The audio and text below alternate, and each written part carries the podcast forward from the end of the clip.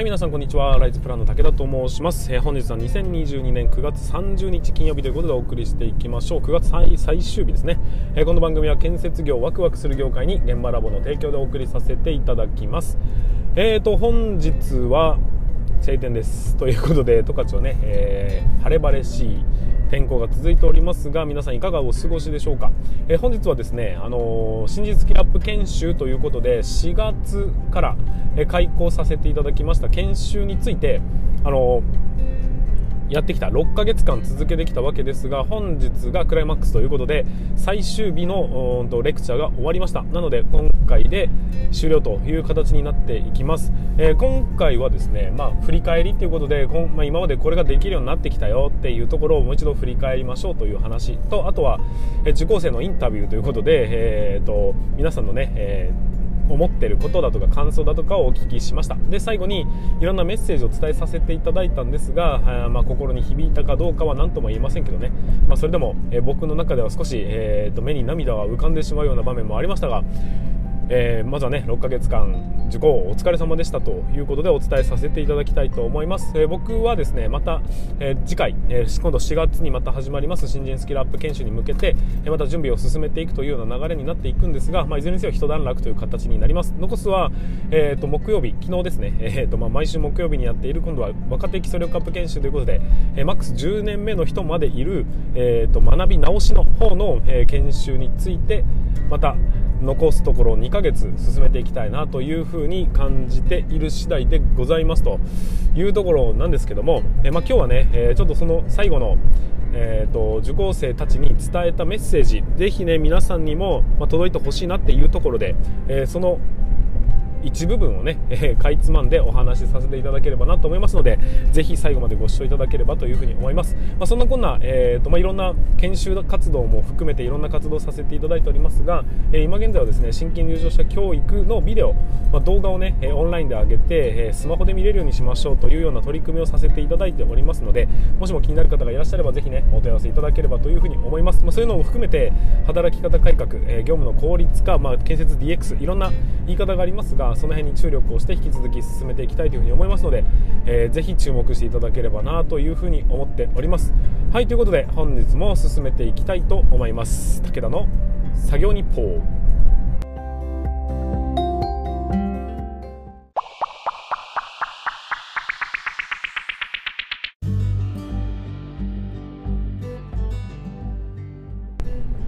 はいということで皆さん改めましてこんにちは。ライズプランの武田と申します、えー、建設業を持ち上げて楽しい仕事にするために YouTube チャンネル建設業を持ち上げる TV を運営したり現場ラボというサイトで若手の育成、えーと、働き方改革のサポートをさせていただいたりしております、えー、この番組では建設業界のさまざまな話題や部下育成の話働き方改革の取り組み、えー、仕事力を上げる考え方などなどを、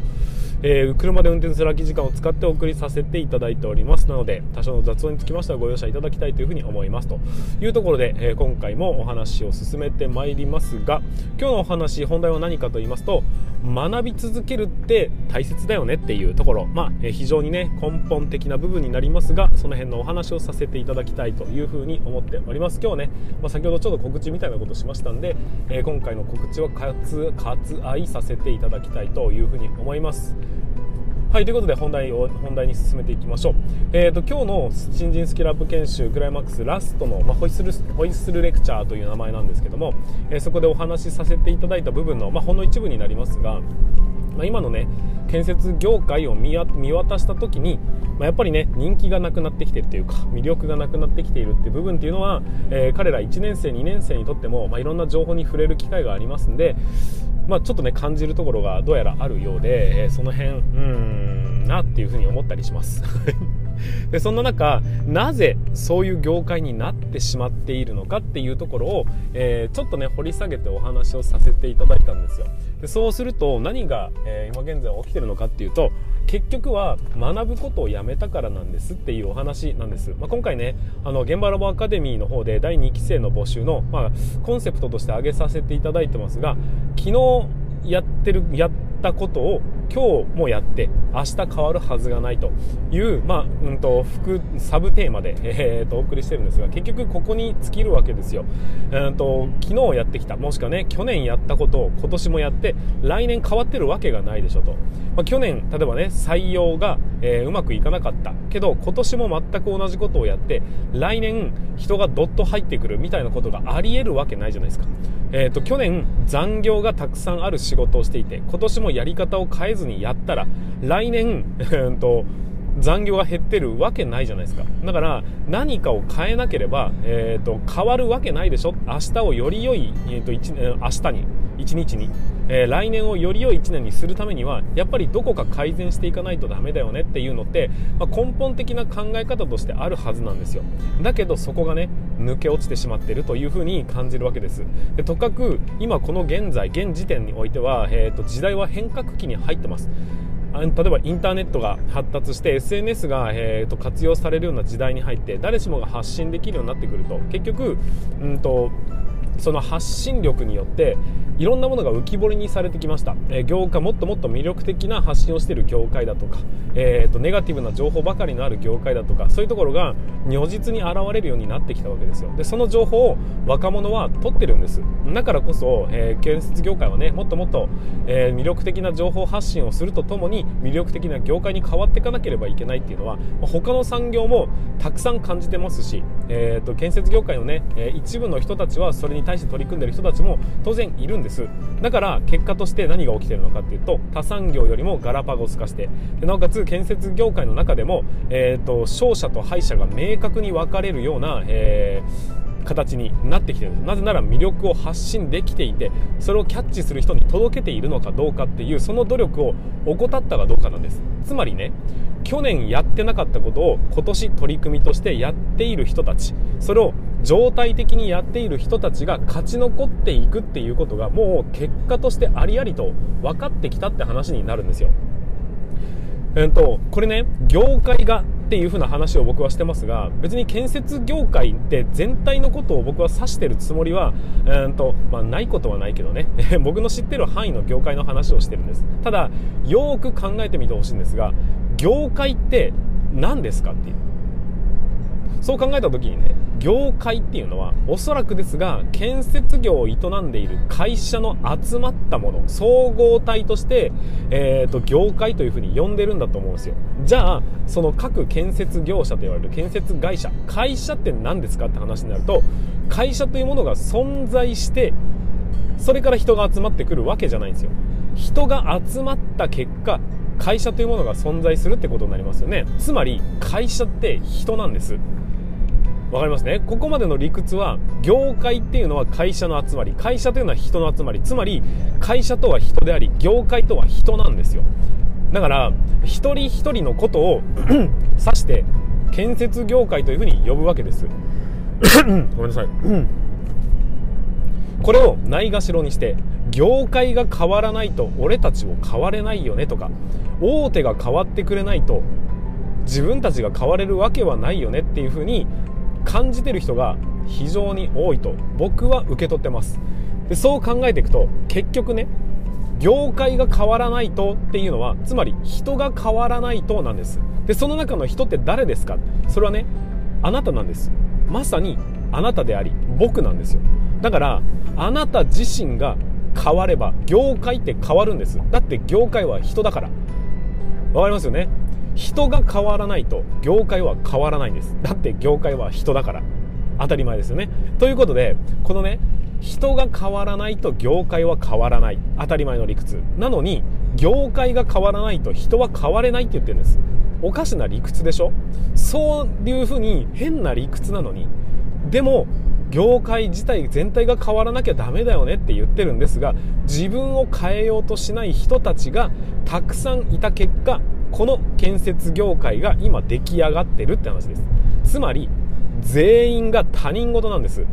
他の人が変わらないと俺は変われねえっていう風に他人に任せ続けた結果この建設業界のこの低たらくが出来上がっているって話なんです。せっかくコロナの波が来てせっかくデジタル化を進めなければいけないという非対面での仕事の仕方をどうにかして模索しないとまずいぞと周りが言っている中建設業界は何一つ変わらないところを選んだわけですよ。結果何が起きてるのかそれは若者が入りたいという業界をまだ作れずに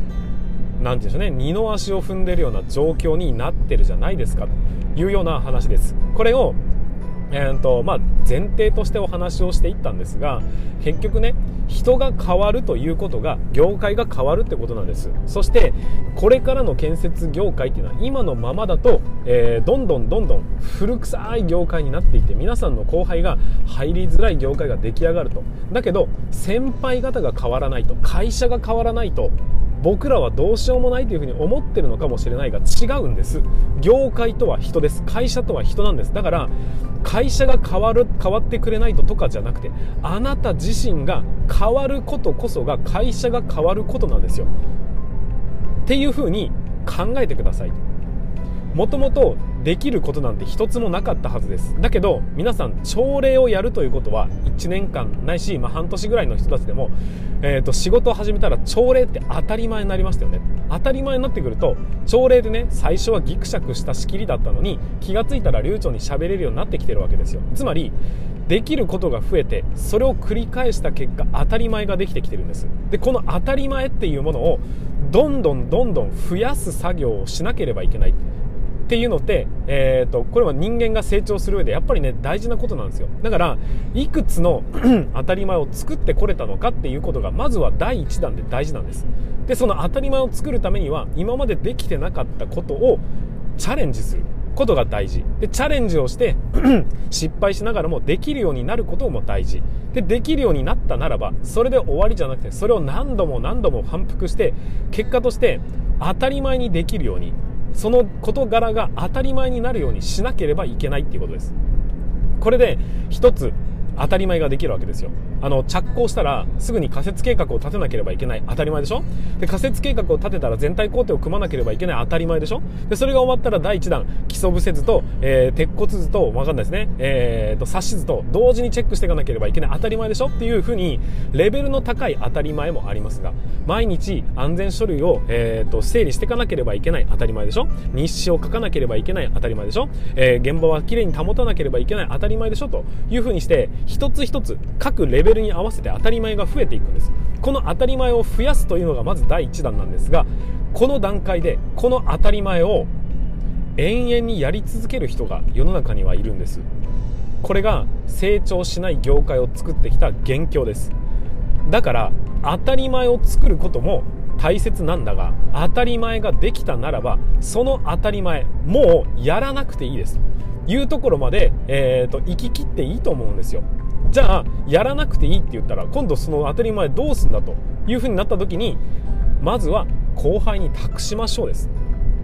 自分はもう当たり前にできるようになってきたならばもうこれを繰り返したって成長はないわけですよ。だったらその当たり前をまだできてない当たり前にできてない後輩たちにそれをしっかりと教えるんです。簡単じゃないですよ。教えるっていうのはすごく大切だし難しいことなんです。だけどやらなきゃダメなんです。なぜやらなければいけないのかっていうと自分が次の当たり前を作ってそのチャレンジをするために当たり前を増やさなきゃいけないんです。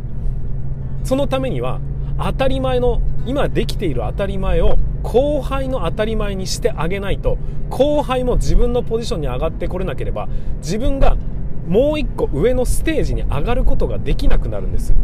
皆さんの先輩がやってることを当たり前にできるようにならないとならないと業界が会社が成長することはないわけですよねってことは今あなたが当たり前にできることを延々と繰り返したところで成長はないですしそれが建設業界なんですだから当たり前にできるならばもうやらないようにするために次の当たり前を作るためのチャレンジをするために今の当たり前の席を開けてあげるんです。そのために教育が必要なんですよ。で教育をそれを後輩になんとか教えてできるようになったところまで行けばその皆さんの当たり前の席を明け渡して次はチャレンジャーとして上のステージに上がるんです。こういうふうに脈々と受け継いでいく。後輩に渡していく。皆さんの当たり前をどんどんどんどんバトンタッチしていくことによって全員が1個ずつ上がっていくんです。だけど今の業界はある一定のラインまでこうやってね上がっていくともうここでいいやって止まってしまってるんです。だから延々成長しない上のピタッと止まったそこのうんと一定のライン以上に行くことがないんですよ。だけど今まで皆さん一個ずつバトンタッチしながらステップアップしていったはずなのになぜ止めるんだって話なんですよ。止めるから止まるんです。止まるから時代も止まるんです。じゃなくてまだまだ新しいチャレンジはあるはずでまだ上のステージっていうのはたくさんあるのにここでいいや。だって建物建てられるしっていう風に止まるから新しいチャレンジを今までたくさんしてきたのにもうしなくていいという風な DNA が根付いていくんです。そしてある程度の先輩を目標にしてそこに到達したらああやっとここまでたどり着いたって言ってもう一段階上の山を登ろうとしないという風土が出来上がっていくって話です。だから僕らが僕らがというかね僕が今回新人スキルアップ研修フィナーレでお話ししたものは何かというと学び続けてくださいと。でできるようになったら繰り返して当たり前にしてください。当たり前にしたならばもうやりたくないでしょ？やらないようにするために皆さんが次のステージに上がるために当たり前ができたらステージをうんと1段階上げるチャンスなんです。だったらその当たり前を後輩たちに、えー、と渡してその当たり前が後輩たちもできるように、えー、仕向けてください。そこで初めて先輩たちの仕事を奪ってくれと。それをただ繰り返していくだけでどこまでも登っていけるチャレンジャーが存在するんですと出来上がっていくんです。だから学ぶことはやめないでくださいと。今せっかく研修やってきて時間がそのね時間がなくなるでしょ？なくなったからああ良かったではなくこの時間を今度違ったことに使っていくというような形で学びの、えー、灯火を決して絶やさぬことのないように日々過ごしてほしい。でそういうふうにしていくと、えー、結局は気がつけば今いる先輩たちなんてさらりと抜いていけるような人材になりますから。意識ってそういうもんですだから皆さんの意識としては先輩に照準を合わせるのではなく当たり前を増やすっていう一個ずつこなしていく。できるようになったらもう次次のステージを視野に入れながら働くということを、えー、もらったらできるようになって当たり前にして後ろに渡すっていうのをただただ繰り返していくことがこそがね建設業界自体を盛り上げてそして次のステージに建設業界自体を、え進めることになりますよ。なぜならステージを上げるのはあなたなんですがあなたは業界だからなんです。業界を盛り上げるというのはつまり皆さんのチャレンジの火を絶やさずに延々と上り続けられることこれが業界をステップアップさせる唯一の方法なんだよっていうことを皆さんにぜひ分かっていただきたいなということで今回ね熱くお話をさせていただいたわけですまあね、えー、もっともっと,、えーと、かいつまんでちょっと僕は今何の原稿もなしに言ってるんでもう少ししっかりしたお話はしてたんですがまあ、いずれにせよこんな感じです。なので、えーと、皆さんもね、えー、これを聞いてくれてるのが新人さんなのか、それとも、えーと、建設業界にはいるが、うんと、現業サイドの技術者ではないのか、もしくはベテラン層なのか分かりません。それは分かりませんが、いずれにせよ、今できること、今当たり前にやってることというのは、やり続けることは大事かもしれません。だけど、それによって成長することはないんです。だって当たり前だから、歯磨きをし続けたところで、えーと当たり前にやってるだけの話で、それ以上の成長はないんですよ。当たり前の手順を踏めば建物は建つかもしれませんがもっと良い建物は建てることはできないんです。だから常に良い、えー、方向に進むためのステップアップ次のステージは何なのかっていうことを見極めながら歩みを止めないでほしいんです。働き方を変えていく。そこに照準を合わせてるのであれば変わったらゴールじゃないです。変わった先にあるものをじゃあ次追いかければいいんです。で変わった先にあるものを追いかけてっていうのをやり続けていくとおのずと業界全体が変わっていきますしえー、皆さん他の人たちが当たり前だと思ってる時には皆さんにとってはもう当たり前は自分の仕事ではなくもっと上のステージに進んできますよねっていうことになるわけですよ。だから、えーとまあ、繰り返しになりますけどね。やっぱり知らないことを知るというチャレンジ学び続けるということはすごく大切なことで、えー、そのできるようになったらそれがチャレンジをしてできるようになれば繰り返して当たり前にして当たり前にしたら次の世代に渡していくということをただただ繰り返す、えー、そんな仕事にしていけば建設業界はおのずと盛り上がっていくんじゃないのかなというのが今回のお話でございました。はいということで、えー えー、新人社員研修じゃな新人スキルアップ研修について、まあ、最後はねこんなようなお話をさせていた。ただいて幕を閉じたわけですがまた来年に向けてえー、しっかりと準備を整えてまた迎えていきたいなというふうに感じております。はいということで本日もこれで以上にさせていただきたいと思います。最後までご視聴いただきましてありがとうございました。また明日の放送でお会いいたしましょう。それでは全国の建設業の皆様本日もご安全に。